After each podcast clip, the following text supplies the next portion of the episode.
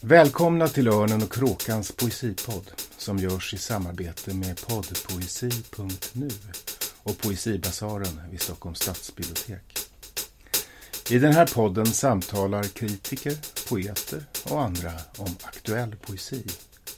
Och så läser vi dikter förstås.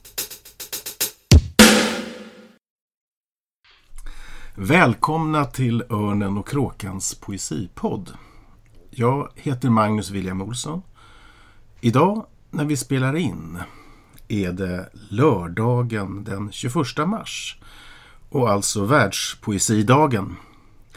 Men eh, vi befinner oss inte framför en stor publik på den så länge åstundade poesimässa som Miriam Lange Ledin, Martin Holmqvist och många andra i månader förberett och som skulle ha ägt rum på Göteborgs stadsbibliotek igår och idag. Alla förlag, alla tidskrifter, alla poeter, alla bibliotekarier, alla poesiläsare befinner sig således i likhet med oss inte på mässan. Men även om eh, vi inte befinner oss på trappscenen i Stadsbiblioteket Göteborg där vi borde ha varit och istället pratar över Skype så ska vi ändå i detta avsnitt av podden ta oss an det tema som vi varje år behandlar under Poesimässan. Läget i den svenska poesin. Förra årets poesimässopodd, då var mässan i Stockholm, som man för övrigt i likhet med alla andra poddar eh, finner i vårt arkiv på ornenochkrakan.se.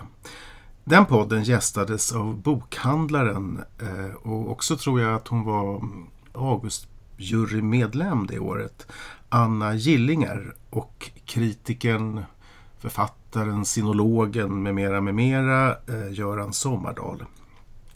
Och idag har podden två gäster som sitter i Göteborg med sina headsets eh, och framför sina datorer eh, och med det ljud som vi lyckas få fram under de här omständigheterna. Två i mitt tycke fantastiska och alltid läsvärda poesikritiker. Mikaela Blomqvist och Johannes Björk.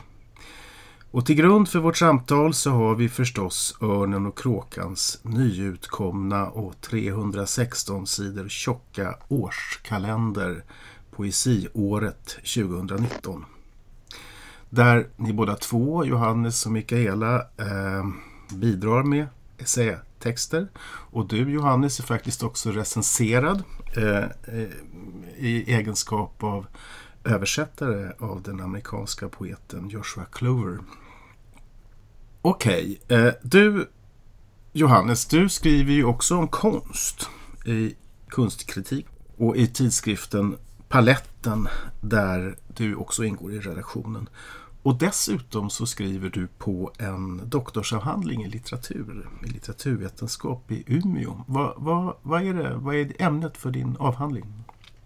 Ja, ja precis. Jag skriver ju både om konst och litteratur och konst skriver jag kanske mest, mest frekvent i Göteborgs-Posten så det är dagskritik. I, men också så här, som sagt. Eh, ämnet för avhandlingen är Ja, det är en kritisk inventering eller begreppshistoria över arbetarlitteraturen där jag försöker eh, utröna dels då dess eh, vetenskapsteoretiska och politiska antaganden som ligger bakom begreppet arbetarlitteratur och hur det har skiftat då över det mm. långa 1900-talet. Eh, och den mm. typ av reduktion som finns från det estetiska till det sociologiska där.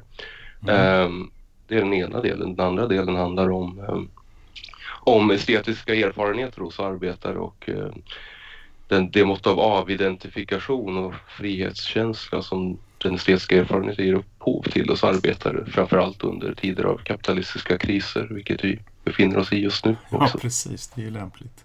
Men eh, är det så att du tar dig fram ända till vår tid i, det här, i den här avhandlingen? Eller är det stannar jag, stannar, jag stannar på den förra krisen med 2008 då, då mm. det efter arbetsschema som mm. står i centrum. Av Johan Jönsson. Av Johan Jönsson och det är också Johan Jönssons senaste dubbelbok som du skriver om i Poesiåret. Eh, jag tänker, det finns ju, du har ju en, en tydlig eh, vad ska vi säga, politisk, ett, ett, ett intresse för den, den förhållandet mellan estetik och politik, eller hur? Ja, precis. Jag tänker att den här Joshua Clover är ju också en, en intressant eh, gestalt i, i det. Eh, mm. Kanske. Och också reduktionen tänker jag på. Den, det kanske blir ett tema för vårt samtal. Vi, vi får se vad, vad det kommer mm. till.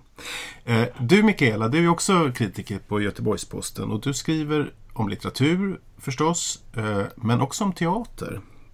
Eh, vad, vad, vad, tänker du eh, sådär att eh, teatern och poesin, hur förhåller de sig till varandra i, i, i förhållande till det samtida och till det, till det aktuella och så? Är det väldigt skilt då, tycker du? Ja, det tycker jag nog. Det blir på ett sätt svårt att svara på um, eftersom de är så skilda till formen. Jag tänker poesin är ju väldigt mycket det ensamma jaget och teatern är ju um, alltid något kollektivt. Det är så många inblandade i en uppsättning. Um, sen, jag tycker jag kan se lite gemensamma trender. Um, till exempel, uh, ja, men det är mycket inom teatern så är det mycket, just nu tycker jag, en överfokus på innehåll och viktiga ämnen. Uh, och också vad tänker du på innehåll? Du skiljer du mellan innehåll och form där eller? Nej, jag gör inte det. Men ja. jag tycker att eh, det finns ja, men mycket teater som, eh, där man kanske inte tar tillräcklig hänsyn till formen eller teatern som konstform. Mm. För att man tycker att man har ett viktigt ämne eller en viktig erfarenhet att förmedla genom pjäsen. Mm. Um, mm. Är det, tänker och, du Johannes, att det, är det någonting som också man kan säga om den samtida konsten? um, ja och nej kan man väl säga. Jag vet inte, alltså det, Å ena sidan så kan jag väl säga om jag jämför med, um, med poesin, då börjar man ju se det komma men tänker liksom den dokumentaristiska eller dokumentära poetiken eller vad, estetiken eller vad man vill kalla det är mycket längre framskriden på, på konstfältet mm. eh, än vad den är i litteraturen även om vi har sett den eh, komma eh, ganska starkt i poesin också. Jag tänker ja, såklart på Marit Kaplas bok men också på Daniel Josefis debut. Mm. Ja, båda är debutanter. Så börjar man ju se den komma men jag ska säga att i konsten så är den, den tendensen är, är betydligt starkare där kan man mm. säga. Mm. Och mm. därmed kanske också en större formmedvetenhet inom konsten. Um. Just det. Och det, det, finns ju också ett, ett förhållande här till institutionerna och till hur konstarterna förhåller sig till eh, institutionerna och till, till eh, vad ska vi säga, det som är mm, deras distribution och framträdelseform och så. Och där, där, där, finns det ju, där händer det ju också väldigt mycket på poesifronten. Att, så att säga, relationen till exempel mellan amatörer och professionella förhandlas om. För den här väldigt hierarkiska ordningen som vi har haft under många decennier, många ja, längre än så, av, av liksom vilka förlag som är de betydelsefulla och så vidare. Det där, allt det där förhandlas ju också om. Och det, det, gäller väl i, det har ju gällt konstvärlden ännu tydligare kanske än, än, i, än i, i litteraturvärlden. Eh, men, men teatrarna, ja, där finns det ju, där har vi de här starka stadsteatrarna och de starka statligt finansierade scenerna. Jag tänker att den där, den där aspekten på, på läget i den svenska poesin kanske ska vi också ta med oss som handlar om helt enkelt villkoren för, för, för att skriva poesi. Eh, men eh, okej, okay. eh, ni har ju också förstås läst Poesiåret 2019 som, som är en ganska omfattande genomgång, eller bild, ger en ganska omfattande bild av, poesi, av poesin. Eh, och jag har bett er att ta med eh, några dikter, både från sajten poddpoesi.nu eh, där man, där man kan höra poeterna själva läsa och sådana, sådana dikter som inte ligger där. Eh, och som vi kan, tänkte jag, ha till konkreta utgångspunkter för, för diskussionen här idag. Eh, så att vi inte flyger iväg alldeles upp i abstraktionerna. Jag ska strax fråga er och be er ge någon slags inledande bild, eh, personligt reflektion kring, kring eh, den, läget i den samtida poesin. Men jag skulle vilja att vi eh, spelade en dikt först. Då kanske någon från poddpoesi där man hör poeten poeterna själva läsa. Så vi får in en, en poets röst också i det här samtalet. Vad säger ni om Kjell Esmark från, från Kvällens frihet? Det blir jättebra. Okej, eh, då, då kommer den här. Hon lyfter penseln tvekande som om något fanns att lägga till. Nej, snarare något att stryka bort. Som en gång i bilden av konvalescenten Rummet kring barnet måste tas bort, liksom korgstolen med sina flätade vidjor. Själva ansiktet miste sin färg och blicken förlorade fokus. Så har åren därefter skrapats bort och landskapet långsamt förflyktigats. Också mor är borta. I denna exil är den verkande höften allt som följt med tvingades stryka den grönskande lönnen som dolde det karga begreppet träd och ta bort det förmätna anletsdrag som hindrat själen och lysa igenom. Står vid staffliet i ett rum utan väggar. En dag utan morgonljus eller skymning. De mörka färgerna på paletten är tecknen strax före språkets slut. Måste fånga det enda nödvändiga, fort, men är plötsligt så vidrigt trött. Det här är det sista självporträttet. I caput mortum, inte en rynka, nej, inte en spår av identitet. Det är en bild av den slutliga människan. Bara en öppen mun som stelnat kring ett rop som saknar slut.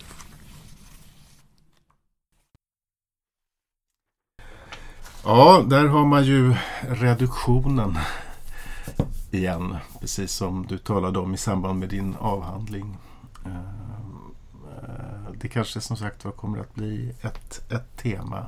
Låt oss, låt den, vi kan väl låta den här dikten klinga bara. Vi kan komma tillbaks till den igen i diskussionen. Men eh, ska vi börja med varsin, att ni gör varsin liten inledning, reflektion eh, kring läget i den svenska poesin. Och Mikaela, vill du, vill du börja? Uh, ja, det kan jag göra.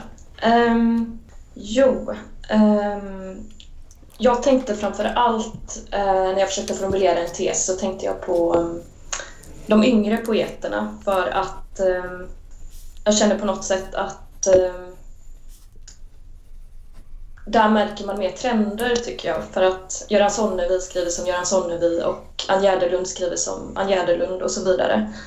Um, Medan yngre poeter kanske inte har um, hunnit odla ehm, en så tydlig särprägel eh, ännu.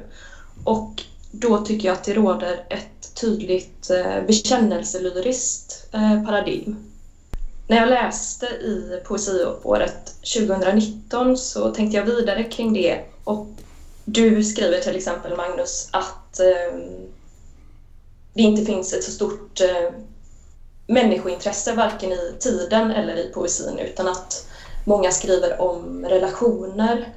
Eh, och Elias Hillström skrev i sin recension av eh, David Zimmermans bok att han tycker sig se att eh, många diktböcker har ett tydligt ämne.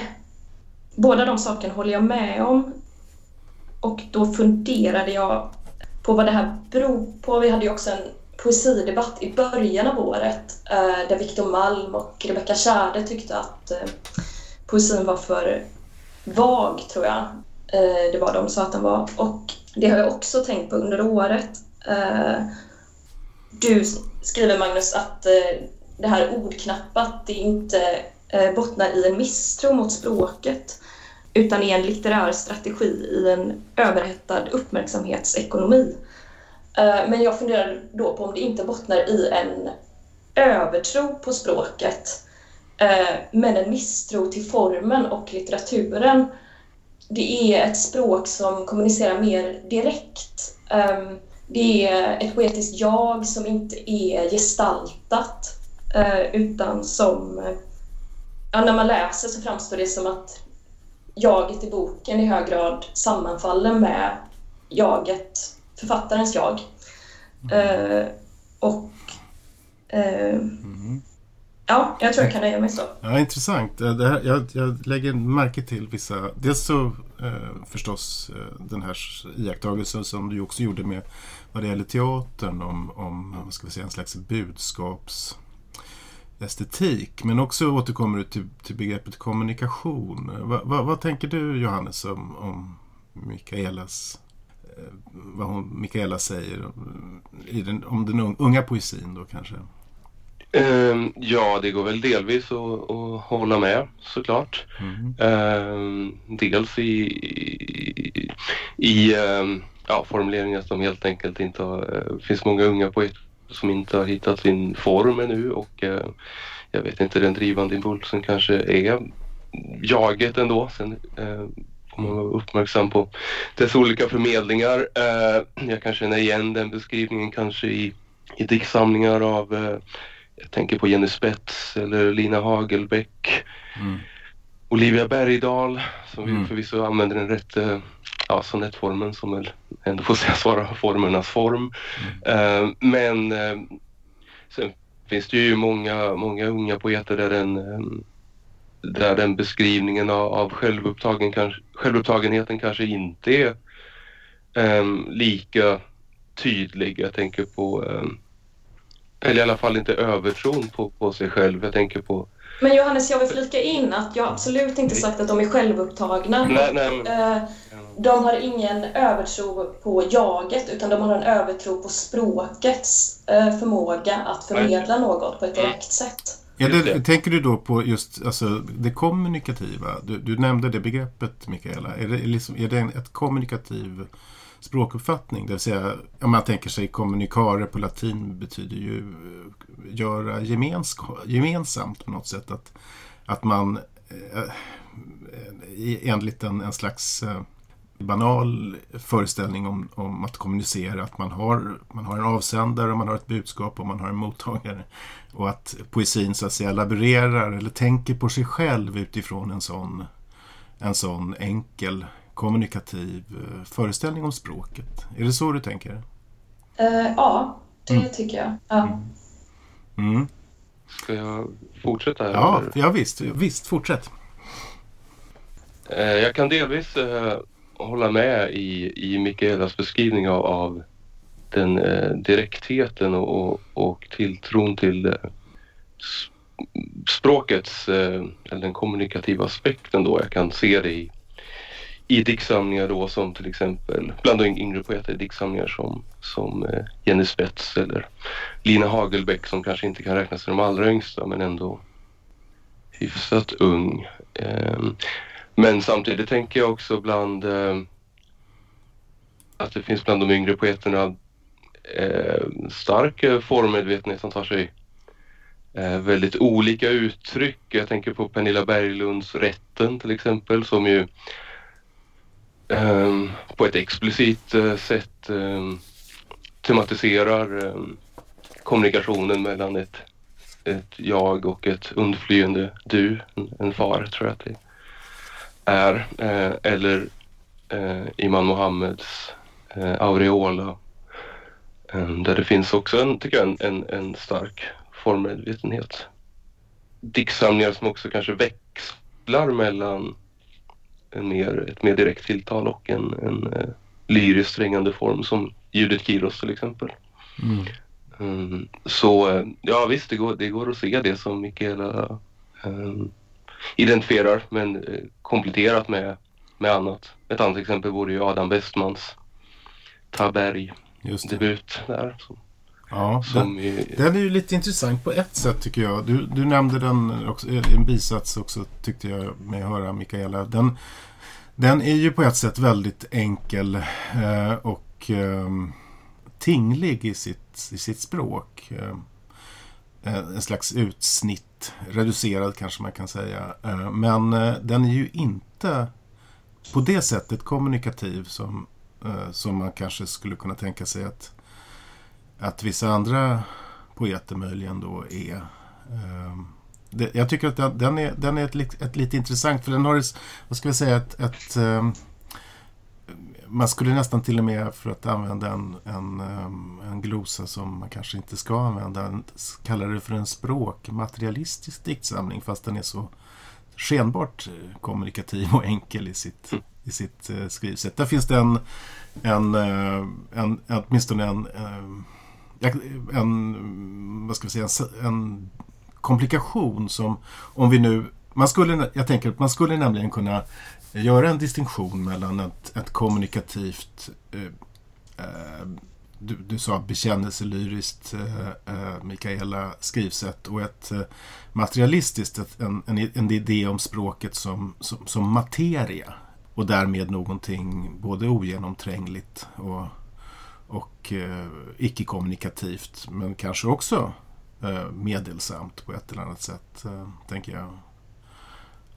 Ja, um, för jag tänker med både i Imam Mohammed och eh, Adam Westman um, så tycker jag att det är en annan sorts övertro på språket. Um, de skriver ju väldigt, väldigt kortfattat och för mig blir det ganska stumt även om jag tycker inte det är dåligt men jag tycker inte att det går att säga så mycket om det heller utan jag tycker att det hade behövt vara betydligt mer omfattande diktsamlingar för att de skulle få något fäste i en. Um, mm. Och det tänker jag är en annan sorts övertro på språket.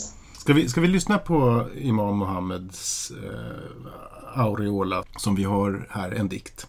En liten, liten dikt. Det är, det är ju, den är ju utgiven av det här lilla, eh, väldigt eh, viktiga förlaget Anti i Malmö. Och det är hennes tredje diktsamling. Hennes första diktsamling kom också på ett minimalt mikroförlag. Det är intressant. Jag, jag återkommer till den där eh, så att säga, perspektivet på samtidspoesins produktionsförhållanden. Att de små förlagen har en mycket större ställning. Den här, den här, den här dikten av Imam Mohammed kommer alltså ur eh, Aureola. Det blå berget är tungt inuti ögat. Vill ta sig ut men handen tvingar det in och blundar. Ja, du Mikaela var lite skeptisk mot reduktionen just i, i den här eh, dikten. Ja, jag vet inte vad jag ska göra med den här bilden när jag har det. Utan um, jag har svårt att göra något av det. Mm. Det där är intressant tycker jag med görandet därför att eh, Cinciana Ravini skrev ju i det allra det första numret av Lyrikvännen med de två nya unga redaktörerna eh, som kom alldeles nyligen så skrev hon en eh, artikel som handlade om affekter. Eh, och affekter har ju med just med görande att göra. Eh, eh, det, det är ju, kommer ju av latinets facere, alltså av att göra, just ad facere. Och eh, hennes, hennes perspektiv som är affektteoretiskt kanske handlar om att, att poesin idag, så som jag läser den, eh, vill via känslorna, eh, de starka affekterna, göra någonting med sin, med sin publik. Har, har, har, ni läst hennes eh, essä Lyrikvännen och vad tycker ni om den? Jo, jo men jag har, jag har läst den. Eh, den har jag också den för tillfället intressanta formuleringen att ingenting smittar så snabbt som affekter. Ehm, men um, jo, jag läste den. Jag försökte hitta den här och läsa om den i morse men jag hittade inte numret. Men um, jag tycker, och det här får väl sägas då med, med i åtanke att jag är, är gammal, gammal vän med Cinciana och arbetar också med henne i paletten. Um, jag tycker att den texten är um, imponerande som, som kartläggning, som empirisk kartläggning men um, som så mycket av det som skrivs om affekter idag så saknas det en slags eh, historisering skulle man säga. Eller var, varför är det så mycket affekter idag? Mm. Eh, varför har affekten kommit tillbaka nu efter liksom, säg att affektens stora tid var från slutet på 1700-talet till mitten på 1800-talet och nu har den återkommit då sen, ja, säg sen Kosofsky Sedgwicks, säga på, på 90-talet och fram till liksom Lauren Berlant och sådär. Och vad jag saknar är kanske en, en, en slags utzoomning över varför är det så mycket affekter idag och, och hur fungerar de? Mm. Eh, en annan sak som jag tänker på i relation till Erikvännen är eh, bristen på distinktion mellan, mellan känsla och känsla och affekt. Mm. Eh, som, som ju är, är återkommande och, och, här tror jag att Imam Mohammeds dikt är, är illustrativ eller, eller eh, emblematisk. För att, alltså, jag tror att det är Kant som gör den distinktionen och Fredrik Jameson har tagit upp den att, att känsla är, det är någonting vi har begrepp på. Mm. Medan affekter är någonting vi så att säga förnimmer. Mm. Men inte nödvändigtvis har ett, ett begrepp på. Mm. Vilket ju naturligtvis har med, med, med liksom framväxten av en, en ny sinnlighet att göra. Och vad, så det som gör att affekten kommer tillbaka nu är ju en, en så att säga en omvälvande tid där, där människan tvingas eh, reflektera över, över sin, de, de kroppsliga effekter som, som ett sånt omvälvande skede eh, innebär. Och det tänker jag, Iman Mohammed är ju, förutom, förutom att det är, jag tycker att det är ett eh, fantastiskt bildspråk i den här korta eh, inledande dikten till Aureola som både, både tar upp en, en slags tradition från, från surrealismen och eh, jag tänker mycket på, på Martinsons poesi när, när jag läser hennes bilder. Hon har ofta samma liksom Harry Martinsson. Harry Martinsons, mm. precis. Mm. Um, bildspråk. Jag tänker ofta på det som Espmark har, har identifierat hos, hos Martinsson. Det här uh, spelet mellan, mellan detaljen och det universella eller mm. detaljen och det uh, som återkommer hos henne men som hon gör någonting nytt med också. Och jag tycker också att den här uh, dikten väldigt mycket um, drar sig undan det här tydliga jaget som, som ju Mikaela ser och som jag också ser i mycket poesi. Men det här, det, det, det finns inget tydligt jag, det finns, inget, ingen, det finns, ett, det finns ett, eh, ett röstande för att tala med voicing för att tala mm. med Jonathan Kaller. Men det finns ingen tydlig röst. Alltså det finns, den, nej, det är sant. Men det finns ju, en, det finns ju den här, en position som ju är en slags just extremt eh, reducer, reducerad men ändå sinnlig position, nämligen inuti ögat. Som mm. dikten talar ifrån, som på ett sätt är en... På ett sätt så jag, upplever jag den här dikten som att den eh, eh, distanserar sig lite från det affektiva. Eh, det, det, det, det, är ju, tycker jag, en strategi i, i mycket samtida, eller en del samtida poesi att, um, som har att göra med, jag uppfattar att det, att det affektiva i stor utsträckning har med ehm, eh, digitaliseringen och det, alltså den eh, offentlighets, poesins offentlighet och eh, inte minst sociala medier och, och, och den, de, de framträdelseformer på, på ehm, internet som, som poesin har och i, i förhållande kanske till det här uppmärksamhetsekonomiska begreppet uppmärksamhetsekonomi. Att man liksom för att överhuvudtaget eh, eh, träda fram i, i, den, i uppmärksamhetsekonomin så, så, så krävs det ett, ett, eh, ett, ett starkt affektivt tilltal. Eh, men å andra sidan så finns det då poeter som reagerar mot det där. Både genom att publicera sig på jättesmå mikroförlag utan distribution och så. Eh, men också genom eh, poetologiska strategier som den här då till exempel. Imam Mohammed tycker jag är ett litet typexempel på en sån poet som, som liksom drar sig undan den här vad ska vi säga, affektiva offentliga diskursen som, som eh, Cinciana utgår från i sin, eh, i sin essä. det, och hennes utgångspunkt är ju att vår samtid är liksom eh, affektiv. I... Det som är viktigt med skillnaden mellan känsla och affekt också, det är att affekten är något som är kort, uppblossande. Um, till skillnad från känslan som kan vara mer varaktig. Uh, jag tänker om man ska återvända till Jameson så sätter han det i samband med det fragmenterade jaget som kommer med postmoderniteten. Um, det tänker jag också är intressant att tänka på i relation till poesin.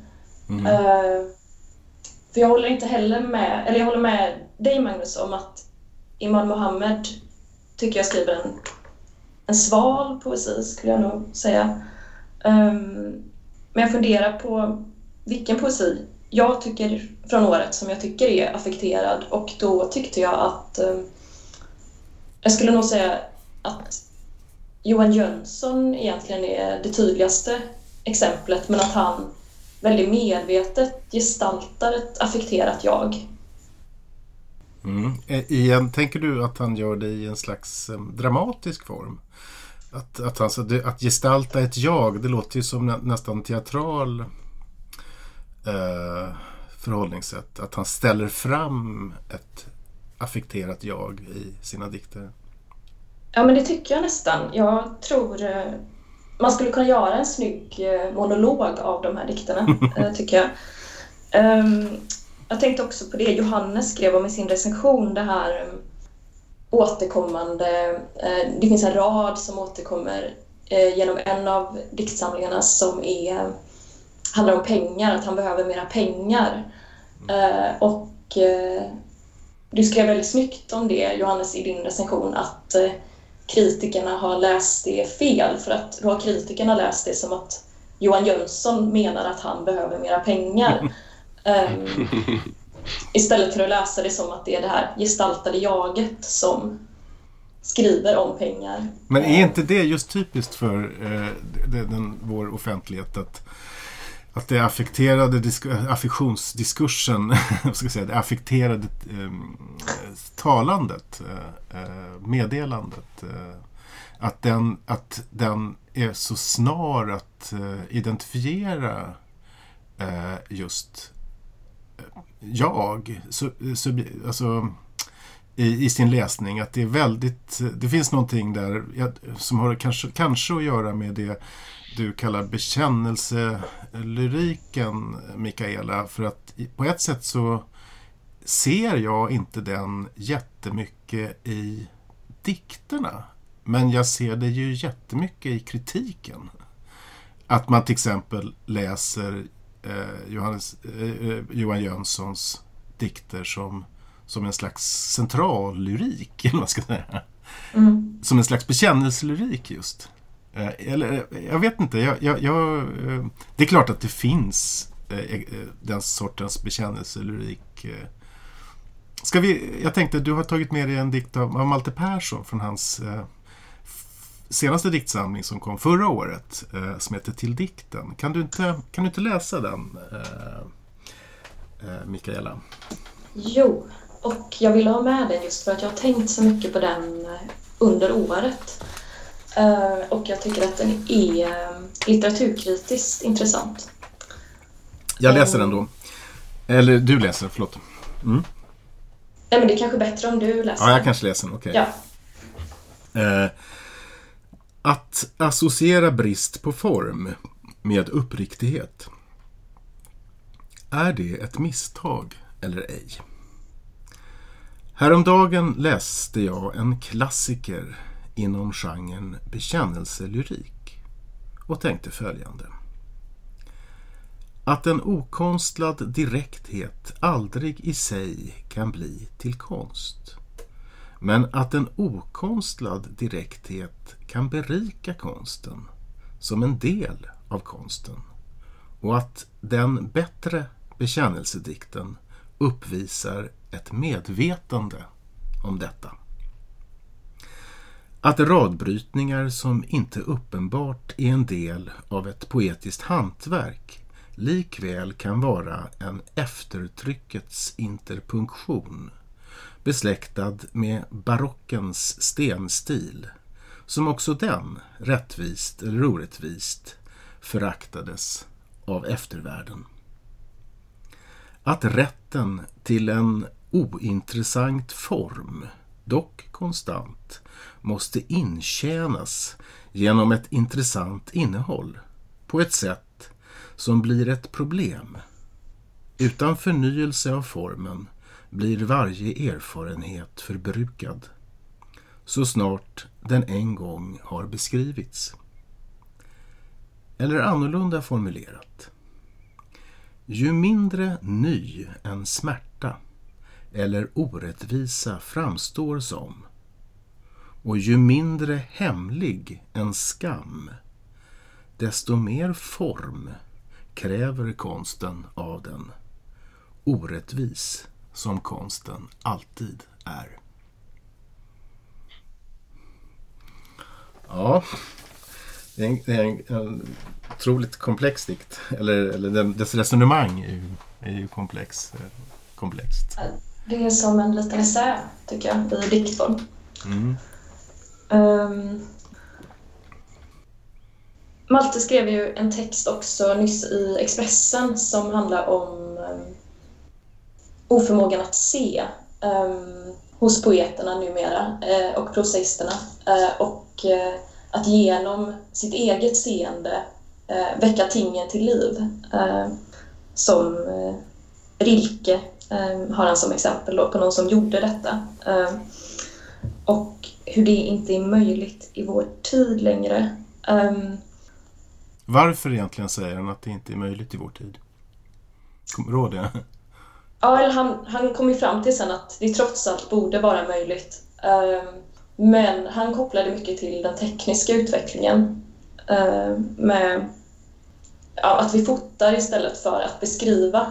Ehm, men det jag tänkte när jag läste hans den texten och det jag också tänkt mycket under året är att jag tycker att jag önskar att poet, yngre poeter skulle arbeta mer med bilder. Eh, jag tror också det är det jag är ute efter när jag menar eh, att det är lite för direkt. Det är bilder som är halvt genomförda eh, eller så saknas bilderna helt. Mm. Mm. Jag tänker, jag har med mig jag tog med som exempel till exempel eh, Kalle Hedström Gustafssons debut. Mm. Vi lyssnar, ska vi lyssna på den dikten innan vi... Ja. Det gör vi. Eh, eh, då ska vi se. Kalle Hedström. Den spelar vi upp från poddpoesi och den låter så här. Om det finns en annan rörelse, skalbaggens insektoida vridning, då är det den jag ska göra. Här är jag, här är kroppen och sedan vrida. Den som glömmer går in i taxonomin som vore den en liturgi. Trutarna flyger över de yttersta skären, över öarnas inre. De söker efter glitter av strömming under ytan, indexerande mönster. Omänsklig är sorgen, omänsklig måste tekniken vara. Jag börjar gräva en grav vid stranden. Jag har ett kärl och en spade av brons. Jag gör dova rördromstoner med ett instrument av brons. Om det finns en teknik så vill jag äga den. Tilltala känselspröt och palper. Jag vill förstå hur ett ögonblick tänjs ut och blir kvar på en och samma plats. Kroppen är kall. Jag har burit ner kvistar och grenar och av alla ord jag har kunnat välja minimaler, Kappadokien, isgruva har jag istället valt de insektoida framsprungna ur skogar, ur mormor hon valde dem åt mig genom att hon valde dem åt sig. Min blick är riktad framåt och bakåt som en bönsyrsa. Ja. Uh, det här är en bok som jag... kom för, i, i, vår, för ett år sedan ungefär. Mm. Ja, förlåt. Precis. Uh, och detta tycker jag är väldigt bra. Jag tycker att han i just detta avsnittet så arbetar han väldigt effektivt med två parallella bilder.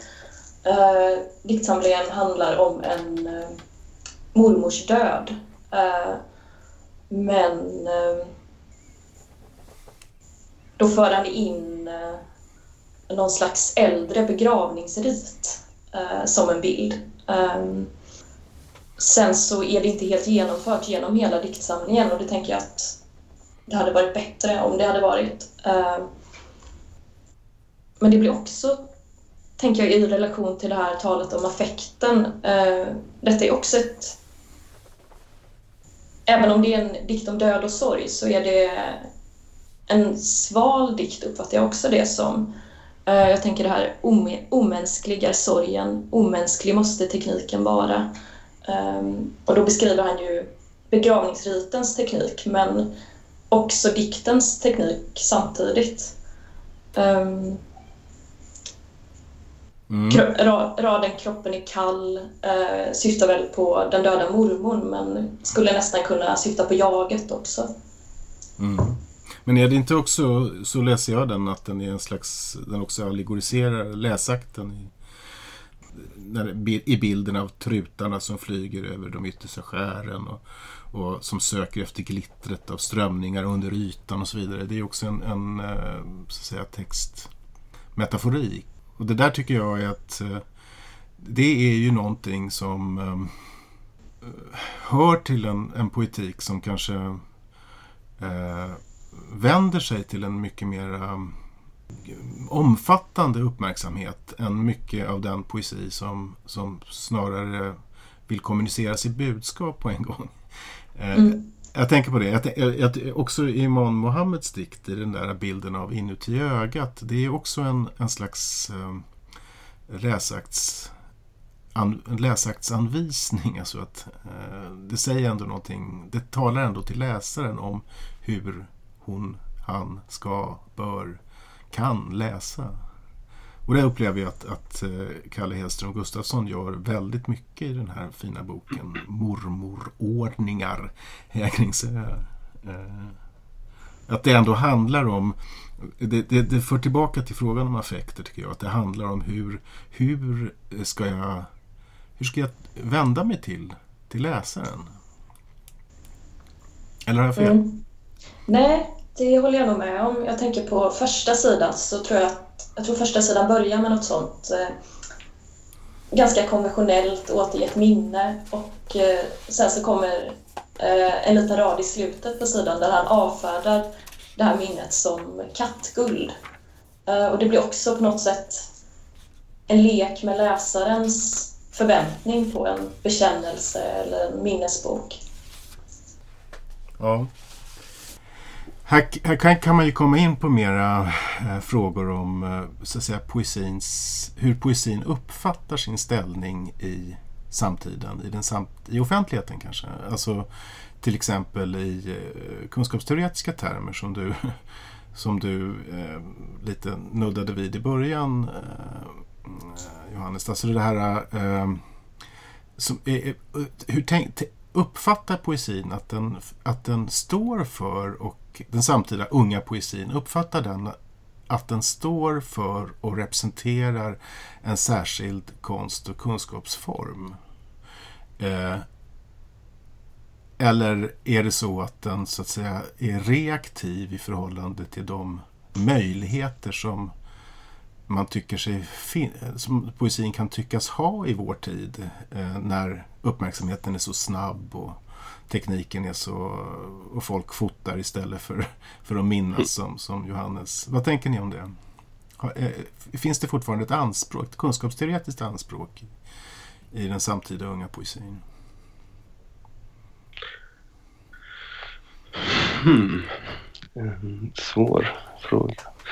Um, jag vet inte. Jag tänker att alltså omedvetet gör det ju det.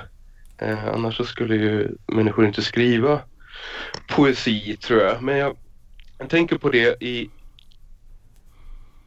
särskilt i relation till den här formdiskussionen som är återkommande. Att jag tror att jag har ett lite annat förhållningssätt till form. Eh, alltså, ja, poesin måste finna en form som, som så att säga skänker en poeticitet. Eh, å andra sidan så tror jag att all poesi oavsett vilken form den har går att utläsa som en som ett symptom eller som en, en, en hieroglyf. Liksom. Eh, att du kan, man kan avläsa en särskild kunskap genom formen. Alltså det är en gammal tanke att, mm. att den estetiska formen är, är, är ett historiskt sediment som man brukar säga. Mm. Uh, jag tror inte att det finns en, jag tror inte det finns en, en, en ultimat form och det tror jag inte någon, eller någon annan tror.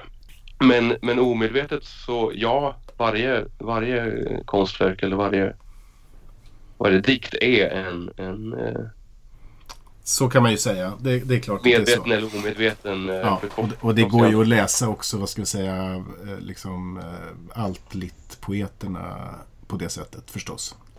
Ja, ja precis. Jag det tänker Elis Byrå eller Elis Monteverdi Byrå tycker jag är ett typexempel på, på ja. någon man kan eh, där själva den snabba, snabba ironiska och ibland sorgliga eh, avsaknaden, skenbara avsaknaden av form verkligen går att läsa i, i mm. eh, som, som ett, ett mm. historiskt element och som en kunskap om, mm. om vår tid. Sen, men det håller jag med om Johannes, att det inte mm. finns någon ultimat form. Men däremot Nej. så finns det ju bra och dålig poesi. Ja, absolut. Ja, men... Um, men jag har tänkt mycket på det här med formen också, till exempel med Marit Kaplas Osebol som fick eh, Augustpriset och Borås tidningsdebutantpris. Eh, och det uppfattar jag är en, eller jag tycker att det är en diktsamling som inte är någon diktsamling, eller jag tycker inte att det är poesi, för att det är en form som har pålagts det här materialet helt utifrån och eh, utan någon uppenbar anledning eh, på ett sätt som är mycket märkligt för mig. Är inte det, är inte det en fråga också för oss som anknyter lite till eh, Kalle Hedström Gustafssons dikt som, som vi lyssnade på nyss. Eh, det är nämligen som har att göra med tradition. Alltså ehm, Eh, jag menar, man, man, skulle ju kunna säga att, att, att Marit Kaplas bok, som jag tycker mycket om, eh, vill jag säga. Och jag, jag, vet inte om jag håller med om att det inte är poesi. Eftersom man kan tänka sig att poesi är någonting, det kan vara väldigt mycket. Men, men däremot så, men, jag, men det är, ändå, är, ju ändå som du säger att det är, ett, det är ett material som så att säga har formaterats Eh, med ojämn höger och med reduktioner och allt det där som, som den har gjort. Eh, men, och det, och det, det har ju förstås en tradition i sig. Men eh, jag tänker på den där eh, förhållande, att, att stå i förhållandet. Malte Persson skriver om Häcken och Kalle Hedström Gustafsson har den här bronsåldersriten som en som en slags eh, traditionsutgångspunkt i sin, i sin bok. Vad, vad, hur tänker ni om det? Alltså, många, många brukar ju säga om den samtida unga poesin att den, eh, att den har vissa relationer till New York-skolan och lite sådana där. Och, och, men att den är, väldigt begränsad i sin, i sin eh, traditionalitet. Vad, vad, vad tänker ni om det? Jag tror att de unga poeterna är väldigt bra på att läsa varandra och kanske sämre på att läsa historiskt. Ja, och om man är, är, håller på med lite andra språk än engelska som, som jag gör, då ser man ju att det är väldigt, väldigt, väldigt stark eh, eh fokus på, på anglosaxisk samtida poesi, kan man väl säga. Mm. Eh, men vad, vad beror det på? Vad är det för, liksom, vad är det för uttryck för, det, för samtidighet?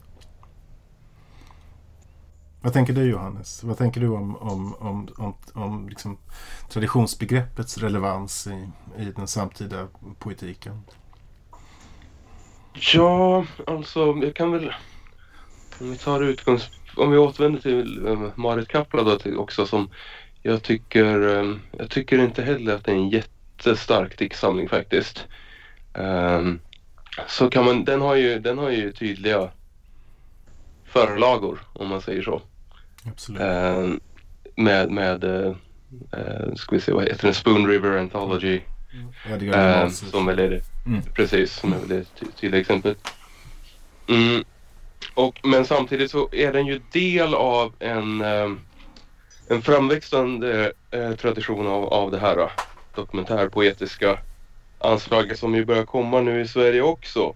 Och jag tänker om man jämför den med, med, eh, med Daniel Josefis bok så uppfattar jag eh, Josefis bok som, som ja, visst kanske lite mer formosäker men, men, men Kaplas bok eller Ose, Ose Bol är mm,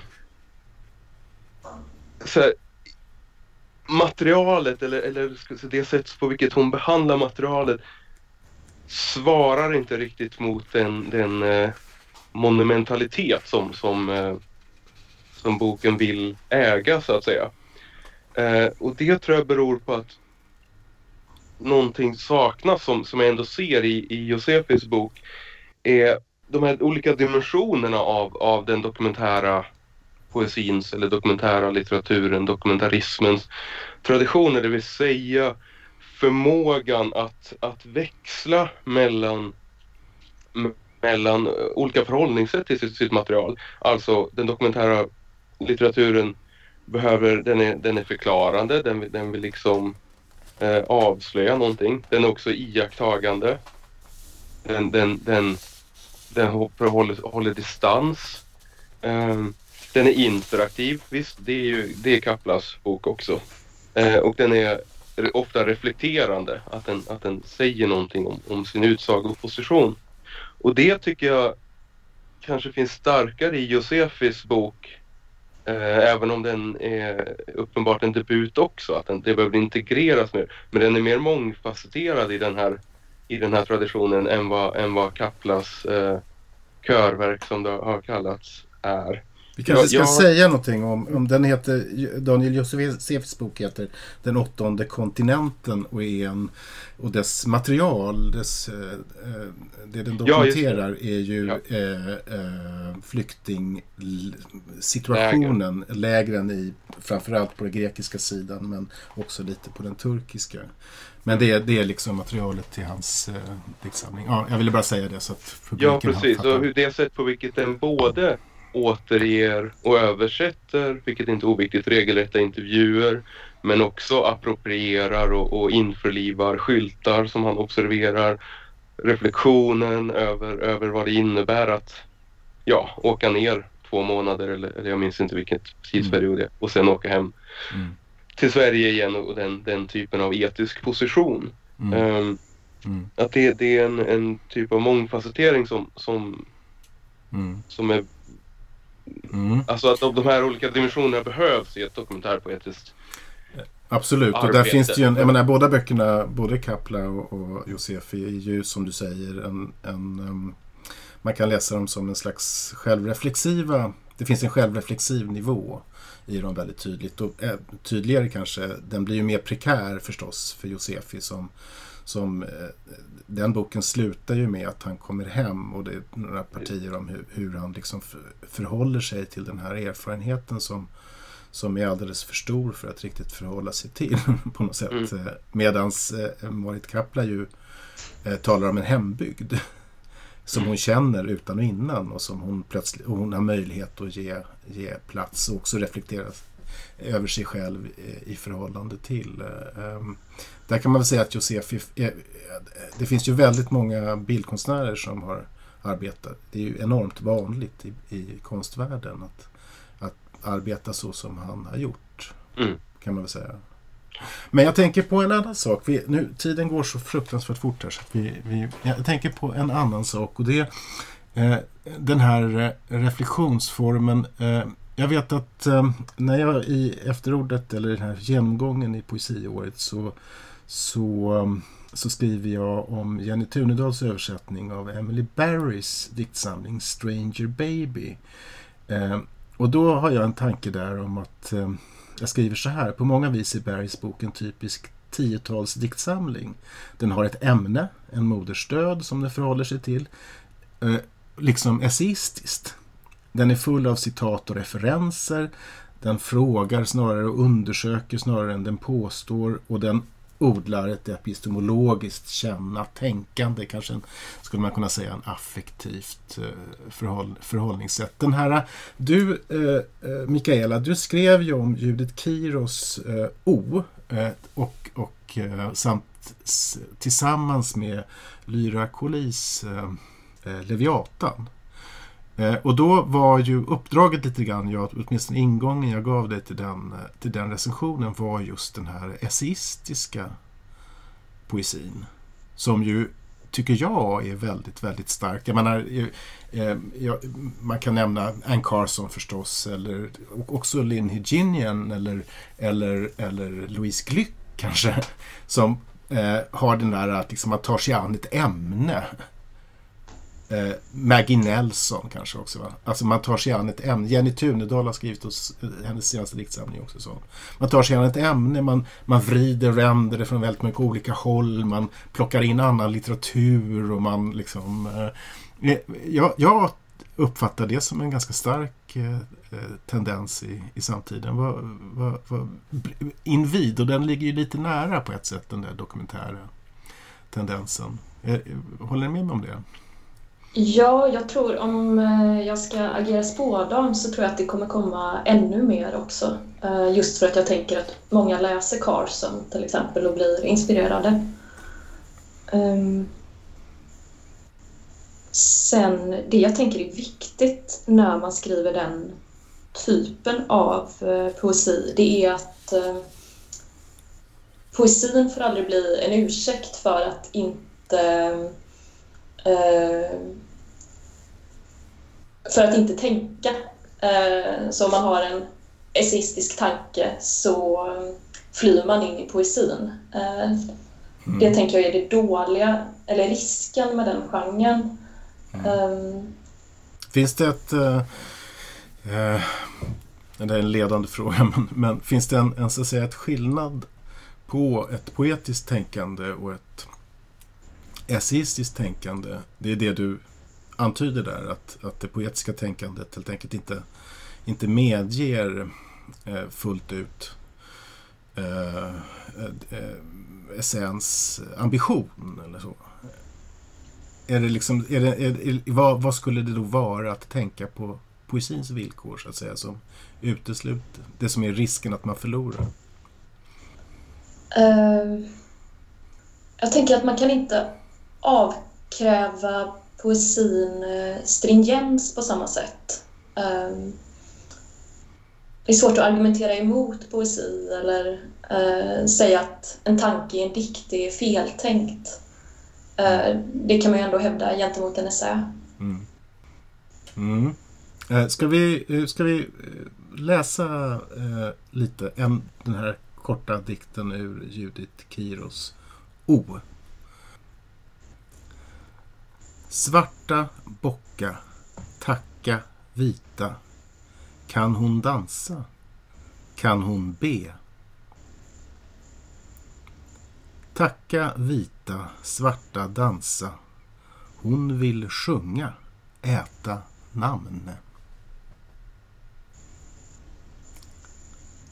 Uh, det där är ju det är en dikt som uh, har den ett, ett, ett argument? Nej, det tycker jag nog inte. Eh, det tror jag inte är ambitionen med den heller. Nej. Nej, eh, man skulle kunna tänka sig att den, att den är ett, tycker jag i alla fall, ett exempel på ett poetiskt tänkande kanske. Mm. Ja, jag, jag tycker den är, är um, intressant. Dels för att den, ska man säga, den återvänder ju till alltså genom sin tvåtakt återvänder till liksom, ska man säga, poesins somatiska ursprung. Eller liksom, det är ju, det är ju en, en, en uh, vad säger man på svenska, barnvisa kanske, ett mm. nursery rhyme. Så att ja, säga. Alltså att den är ju, ja precis. Mm. Uh, jag läser den nog lite hurtigare. Jag läser den nästan som en sång. Svarta bocka, tacka vita, kan hon dansa, kan hon be. Tacka vita, så, i den takten. Lite så, Eh, precis. Ja. Och jag, jag tycker att den, den, är, den på ett väldigt, eh, ska man säga, med väldigt små medel kastar om eh, viktiga saker. Dels är den, den är väldigt lätt att lära sig som alla, som alla, eh, alla barnvisor är. Eh, men att den jobbar också med vissa semantiska förskjutningar som jag tycker är, alltså en tacka och en bock. Det är båda djur och svart och vitt eh, kontraster. Så.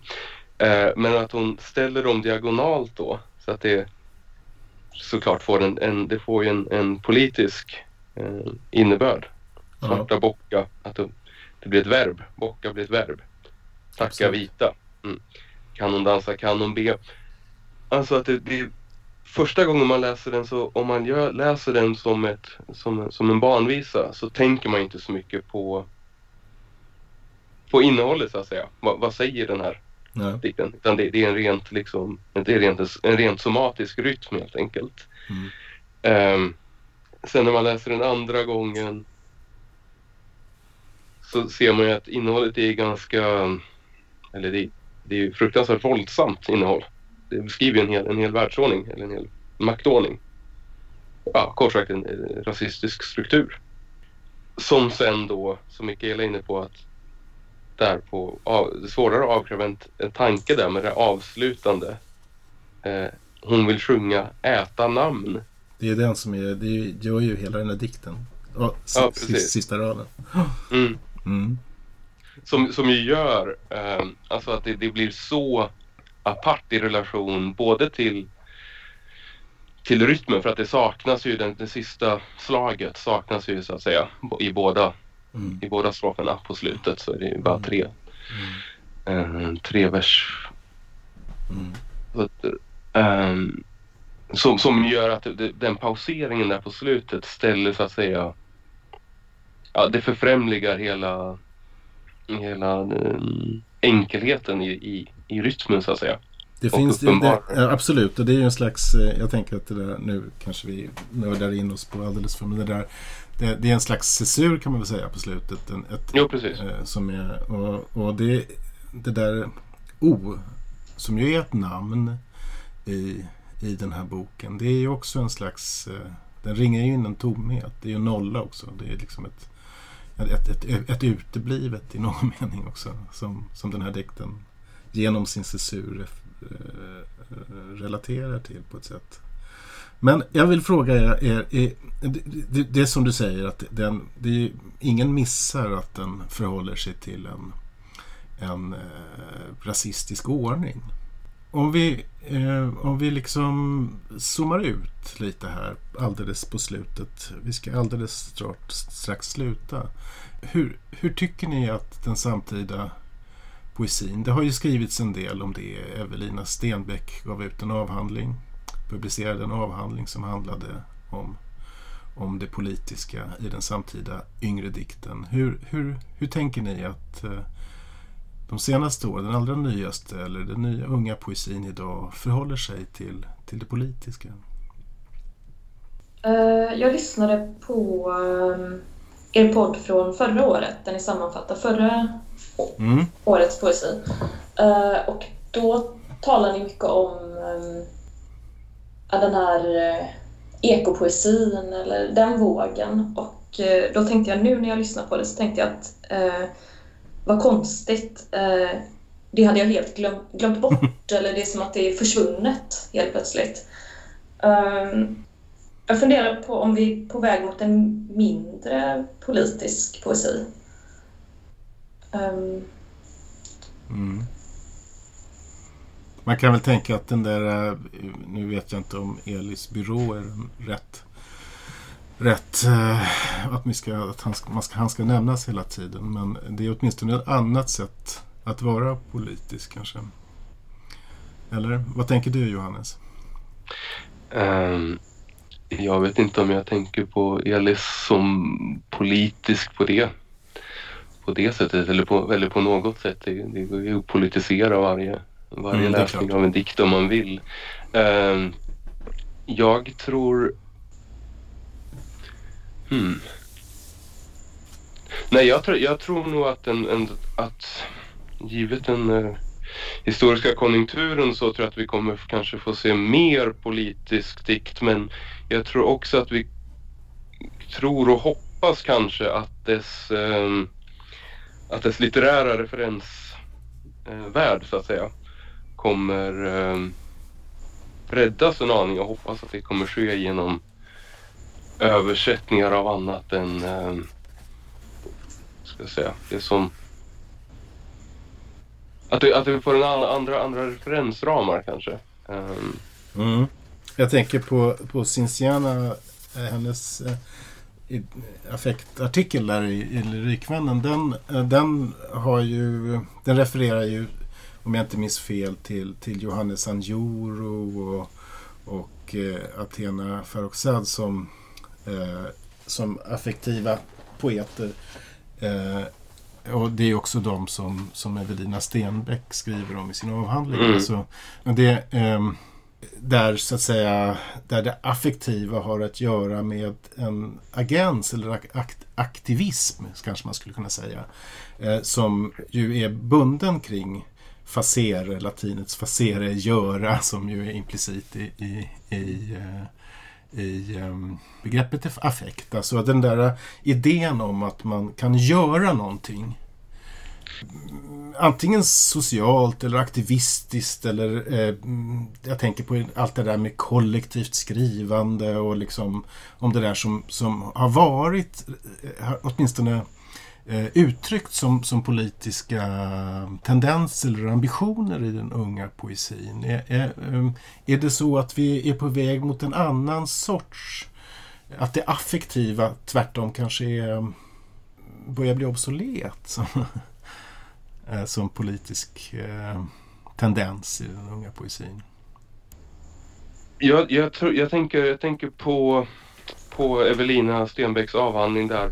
Alltså när hon pratar om det affektiva, framförallt då i, i avslutningskapitlet, så, så pratar hon ju om, nu minns jag inte begreppet exakt, men jag tror att det, är- att det är poesins verkanskraft. Just det. Alltså det, dess förmåga att så att säga nagla fast läsaren eller skapa, ett, skapa en, en, ehm, en gemenskap kring den poetiska utsagan.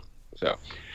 Eh, det, I den bemärkelsen så tror jag att poesin kommer bli mindre politisk.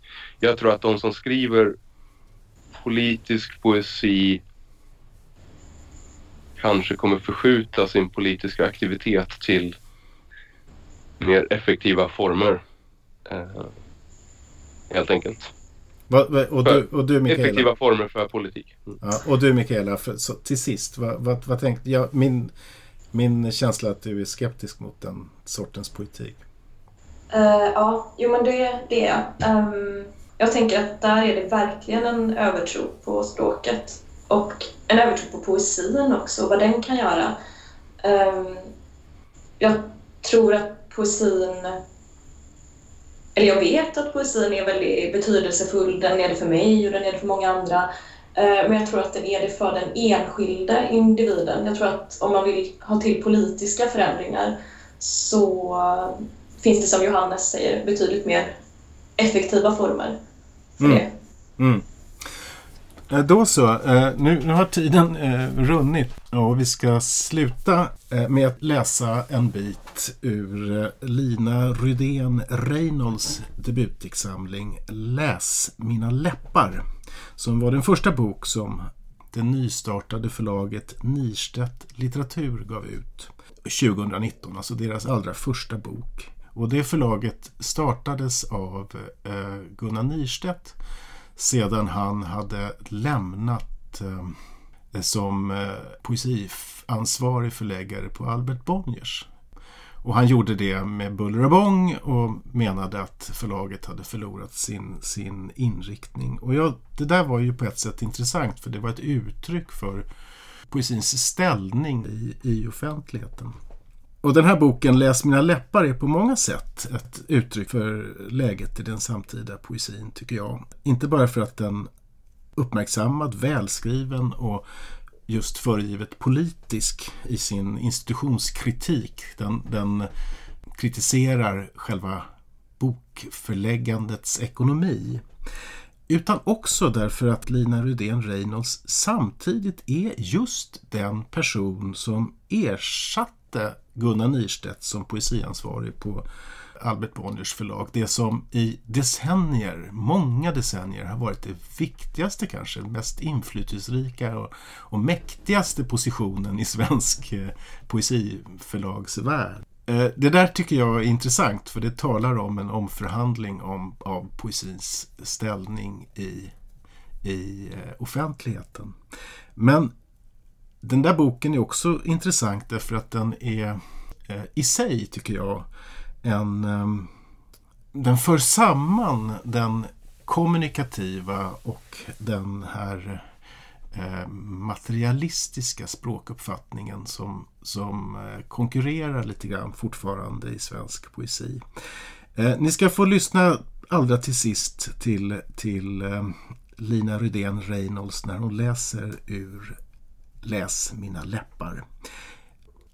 Nästa podd vet vi inte riktigt vad den kommer att handla om och hur den kommer att spelas in eftersom vi lever i coronatiderna. Men eh, jag hoppas att den kommer att publiceras hur som helst den 29 är det väl, mars. Eh, tack Mikaela, tack Johannes, varsågoda publiken. Här kommer Lina Rydén Reynolds. Vänta på det som ska komma som väntan. Beställ inte mer grus. Fingersättningen skarvar, händerna ristar i mönster, efter K kommer A, eller R eller L kan den krana i klotet. Sändhögar stora mat, som jag sa. Skriv så att man förstår att svaret ligger på rätta sidan. Om jag har kommit så långt, vad säger då att ni kan komma efter? Jag vill slippa vara dum. Som ett väder dras undan din fulhet klingar av och blir även den värdelös.